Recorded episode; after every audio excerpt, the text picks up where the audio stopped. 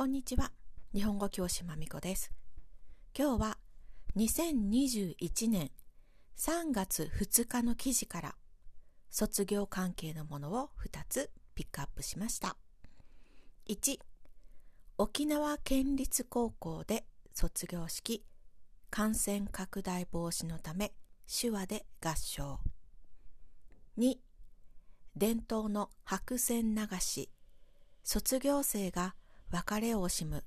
岐阜高山。まずはお知らせから。簡単リーダーに記事がない場合は元の記事をどうぞ。リンクはシェア Google Docs にもあります。3月から Google Docs シェアはパトロンさんの特典になります。パトロンリンクはエピソード詳細にありますので Google Docs シェア必要な方はよろしくお願いします。一つ目の記事の要約。沖縄県立高校で卒業式。感染拡大防止のため手話で合唱。3月日本は卒業シーズンです。コロナで通常通りの卒業式ができませんので、生徒たちはアイデアを出し合って、コロナの中でも思い出に残るような卒業式を行っています。この記事の学校、回し高校では、卒業式で卒業生が歌を歌う代わりに手話で歌いました。この学校には手話部というものがあり、部員たちが生徒に手話を教えてこのアイデアを実現させました。二つ目の要約。伝統の白線流し。卒業生が別れを惜しむ岐阜高山。岐阜県高山市にある学校で恒例となっている卒業生による白線流しが行われました。白線流しは70年以上続いている学校行事です。卒業生のみ参加で行われました。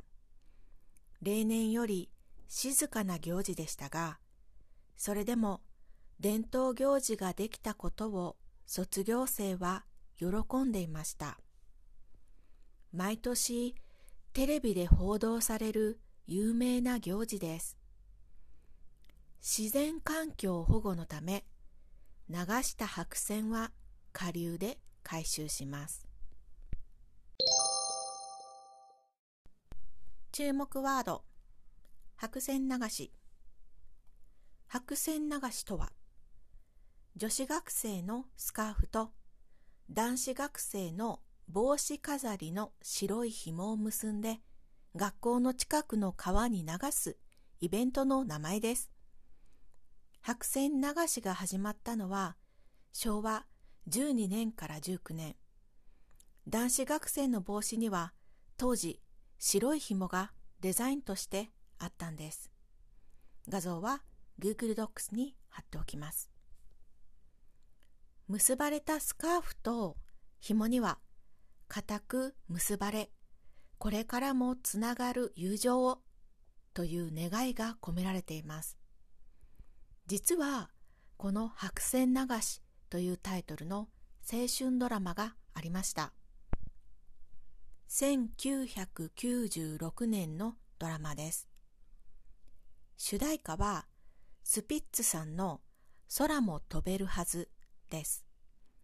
もし、ちょっと昔の日本の青春ドラマに興味がある人は、ぜひ見てみてください。意見卒業シーズンですね。皆さんはいつの卒業式が思い出に残っていますか？日本の卒業式のイベントといえば第2ボタンです。これは中学校や高校で行われます。学ランのボタンの上から2番目をもらうイベントです。ここで質問です。学ランって何ですか？答え男子学生が着る学生服の名前の一つです。学ランが分かった人のためにもちょっと豆知識をプラスさせてください。